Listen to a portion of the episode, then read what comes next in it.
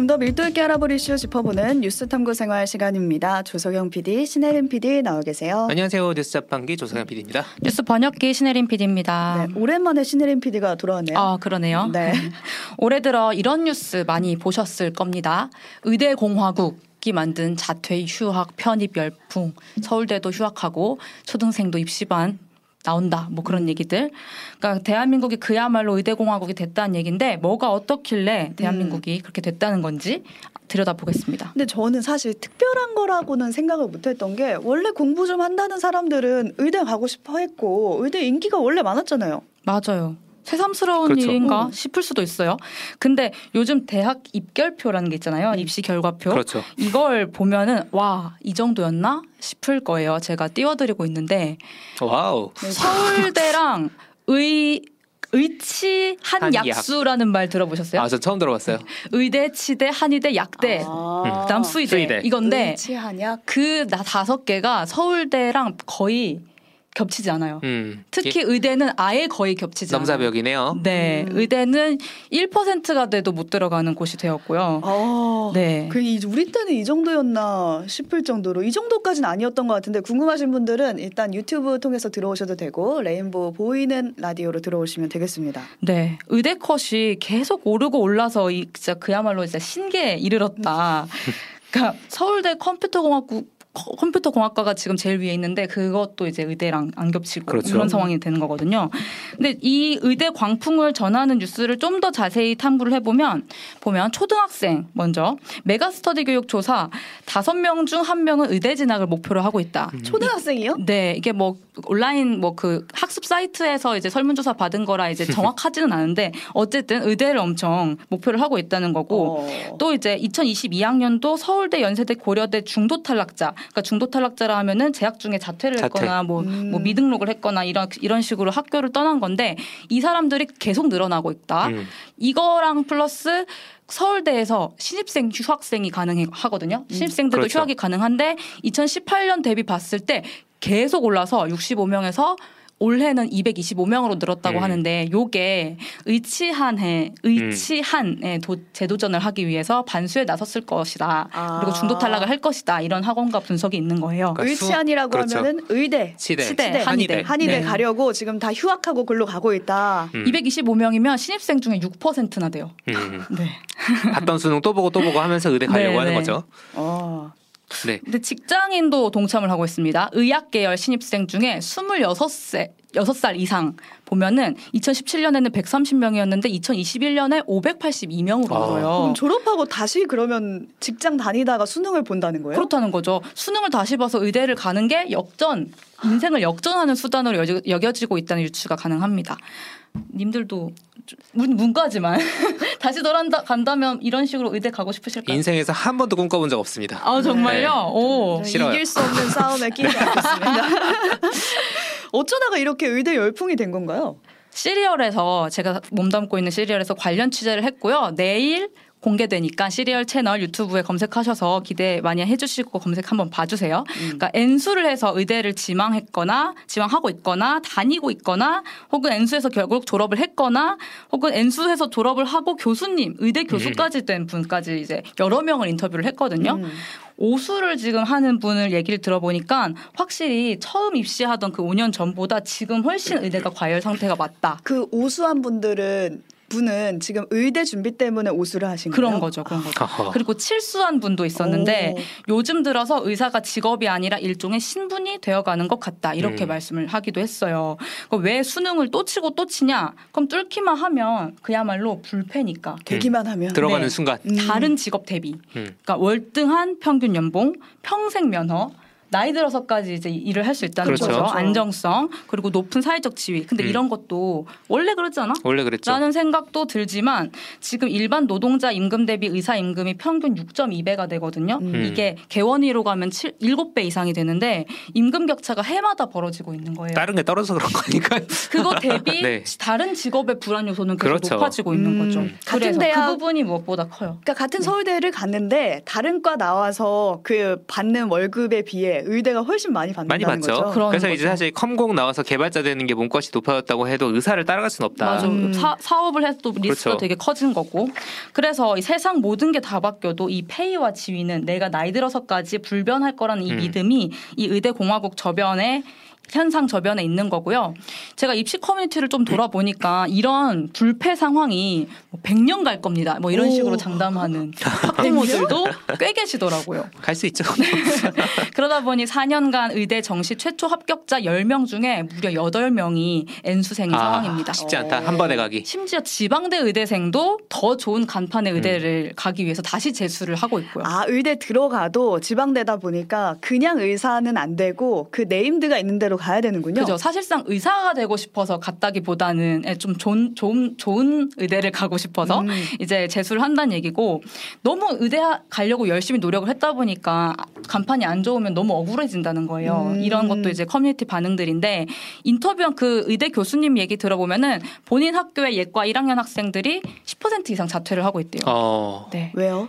다시 더 좋은 데 가려고. 네, 더 그렇죠. 좋은 데 아. 가려고 한다는 게 이제 거의 정설이다. 그래서 의대 준비생들은 의대 준비를 마약 중독이랑 비유하기도 하더라고요. 더 높은 곳으로. 근데 그게 끝이냐? 그게 아니라 대학 서열 매기듯이 의사 안에서도 전공이 인기 순위라고 맞아요. 하잖아요. 이번에는 이제 의치 한약수 말고 피한성, 피한성. 정재영, 내외산소 이게 뭔지 아세요? 피한성은 알 것 같아요. 피한성 유명하죠. 피부과, 안과, 성형외과. 그렇죠. 네, 그 다음에 이제 정재영, 뭐 정신과, 뭐 재활의학과, 영상의학과, 아. 그 내외산소, 내과, 의, 외과, 산부인과, 소아청소년과가 기피하는 기피죠. 과. 네. 아, 그러니까 네. 기피하는 돈 과. 벌기 좋은 과는 몰리고 아닌 과는 이제 기피하게 되는. 네, 그런 근데 상황. 이렇게 되면은 지금 저희 동네만 돌아봐도 피부과 많고 음. 성형외과 많고 음. 지금 이미 과포화 상태가 있는 것 같은데 나중에 뭐 아까 말했듯이 100년 뒤가 되면은 벌이가 잘 안 되지 않을까요? 이게 바로 이 불폐가 그 원인이 되는 부분이 있는데 바로 18년 동안 의대 정원이 변하지 않았다는 거죠. 음. 3,058명.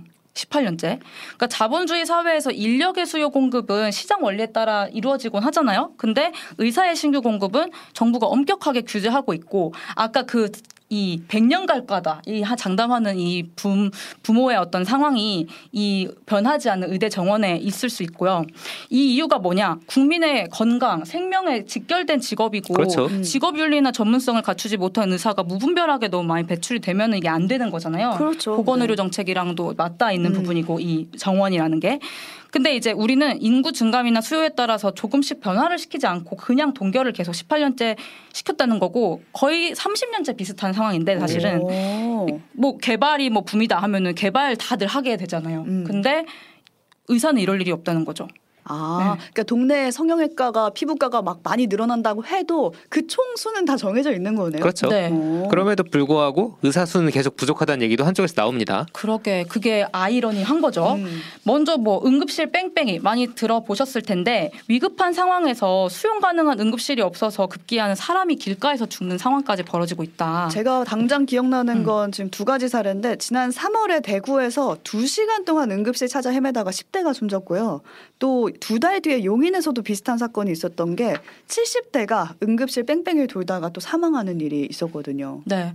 뛰어들인 지금 대구 사례 대표적으로 보면은 구급대가 대구 시내 상급 종합병원에서 모두 안 된다, 못 들여보낸다 이렇게 음. 통보를 받은 거예요. 응급실 상황이 너무 미어 터져서인데 많은 경우 이런 경우에는 전문의가 부족해서이고 음. 그리고 응급실 전문의 상황이 그럼 괜찮았으면 가능했냐? 근데 그것도 모른대요. 왜냐하면 이 사람은 응급실을 거쳐서 무슨 수술을 받아야 되는데 그렇죠. 그 수술을 생명과 연관된 이제 위급 중, 중 수술을 할 수 있는 의사 자체가 줄고 있어서 그 마무리 자체가 어려워진다는 거예요. 아, 아까 그 네. 기피하는 과에 그런 사람들이 다 몰려 있었잖아요. 뭐 외과라든지. 음. 근데 의사가 부족한 곳 생각하면 소아과도 저는 떠오르거든요. 막 오픈런 해야 된다고 하더라고요. 그러니까요. 지역으로 갈수록 그런 소아과 부족이나 뭐 모든 상황이 되게 심각하다고 하고 지역 응급실 의료원 아무리 돈을 안 줘도 오겠다는 의사가 없다고 하잖아요. 음. 막 연, 연봉 3, 4억 줘도 안 오겠다고 하는데 그럼 내 생명에서 책, 내 생명을 책임져 주지 않는 곳에서 사람들은 살고 싶지 않을 거고 음. 그럼 수도권에서 계속 머무르게 될 거고 계속 그런 비대칭 현상이 벌어지는 음. 거겠죠. 그런데 이제 의사 숫자 부족하다는 얘기하면 의사협회는 또 딴 얘기를 합니다.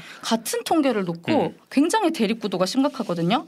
지금 최근 OECD 통계에 의하면 의사수 인구 1000명 의사 수가 인구 1000명 2,000 명당 2.6명이에요, 우리가. 음. 근데 뒤에서 두 번째거든요.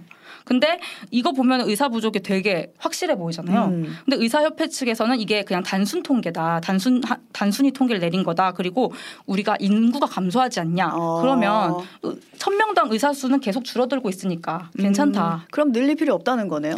근데 이제 진짜 문제는 병원 신세를 더 많이 지는 노인 인구는 계속 늘어난다는 고령화. 거죠. 네. 그래서 뭐 김윤 교수라고 이제 파이터입니다. 파이터의 교수 입장에서는 인구가 줄어드는 것만 강조하고 노인 이 늘어나 의사 수요가 늘어나는 거는 음. 모르는 체 한다. 그리고 한의사가 지금 이- 여기에 포함돼 있어요. 맞아요. 2.6명. 제외를 하면 2.2명으로 확 느- 내려가거든요. 음. 그러니까 이런 식으로 문제 제기를 하면 굉장히 의협 관계자들은 날석에 반응을 하는 거죠.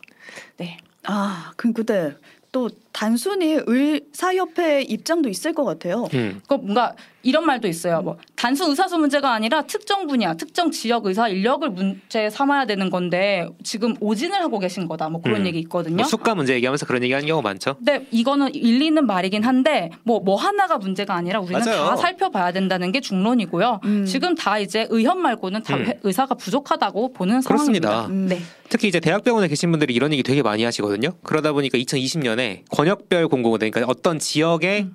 그서 일할 의사들을 따로 뽑자. 음. 아니면 특수 목적 의대, 특정 전공에서 일할 의사를 따로 뽑자. 이런 얘기를 했는데 그때 파업해가지고 난리 났었거든요. 그러니까요. 어, 그럼 이렇게 하면 되는 거 아닌가요? 그러게 아- 그런데 그렇죠. 이제 의협에서는 네 그러면 좀 더 이 부분에 대해서 적극적으로 사실 나서야 되는데 음. 이걸 이런 게 그래서 저는 진짜 카르텔이 아닌가 아. 이런 아. 생각이 들거든요. 그러니까 의, 의사 의대 정원 수를 늘리는 것도 반대하고 그렇다고 특수 목적의 의대를 도입하는 것도 반대하고 그렇죠. 그러니까 이게 바로 카르텔이다. 네, 이게 카르텔의 원래 의미랑 가장 잘 들어맞는 들어맞습니다. 상황을 지금 보여주고 있는 거거든요. 그래서 의사를 귀족 신분으로 만들어준 게 사실 다름 아닌 우리 정부 법이고 그리고 이 뭐 부동산처럼 부동산이 그러니까 사회가 저성장 될수록 부동산에 되게 집착을 하잖아요. 왜냐하면 부동산은 불패. 예, 집값은 방어되니까. 음. 그러니까 지금 의대도 지금 그런 상황인 거거든요. 극도로 안정지향적 마인드를 우리가 갖고 있는 거죠. 음. 그러니까 당장 집 없는 사람들도 부동산 건드리면은 진짜 화내거든요. 왜냐면 언젠가는 나도 내 집 마련이 꿈이기 때문에 네. 이건 그쵸. 건드리면 안 된다고 하는 거죠. 근데 의대 같은 경우는 그거에 더해가지고 사실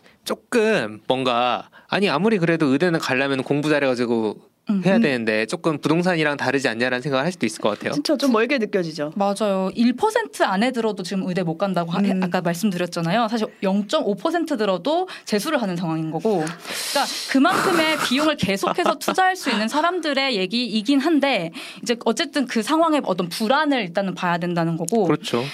그저 다섯 그 정시 합격생 중에 다섯 명 중에 한 명이 강남 3구라 그래요. 아 음. 강남 서초 송파. 네, 그리고 수도권이 57.4%라 그래요. 그래서 이 부자가 의사가 되고 의사가 높은 연봉을 받아서 또 어떤 부동산을 사면 그렇죠. 계속 부자가 되는. 구조에 대해서 우리 좀 면밀히 한번 봐야 된다. 이게 보면은 부익부인데 뭐 음. 이걸 빈익빈이라고까지 하- 할 수는 없지만 부익부인데 그러다 보면 지금 양극화 문제다 문제다 하는데 그걸 더 심화시키는 구조거든요. 네, 그리고 이것이 우리 국민과 생명, 국민의 생명과 모든 음. 것이 이제 직결되는 카르텔이다. 그래서 저희는 채- 제일 처음으로 돌아가 볼 필요가 있는 게 아까 그 100년 고착화될 음. 거라는 불패. 그 불패. 왜냐?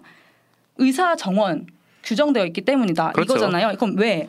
의사가 특별하게 수요 공급 법칙에 위배되는 그 규제를 해서 지금까지 공급이 막힌 음. 거라면 이게 생명과 직결이 된 사안인 거 사안이어서 그런 거라면 그럼 지금 이 시스템이 생명을 오히려 위태롭게 만드는 발생 상황이 발생을 할 때 우리는 이 원칙을 다시 바로 세워야 될 필요가 있지 않나? 그러니까 의사 수가 적어가지고 응급실 뺑뺑이 하고 막 특정 지역에는 제대로 된 외과 진료과도 없고 이러면 사실 생명을 위태롭게 하는 거 아니냐 음. 그렇죠. 그런 얘기하시는 거죠. 그래서 저는 이 정부에 엄청난 기대를 걸고 있습니다. 왜요?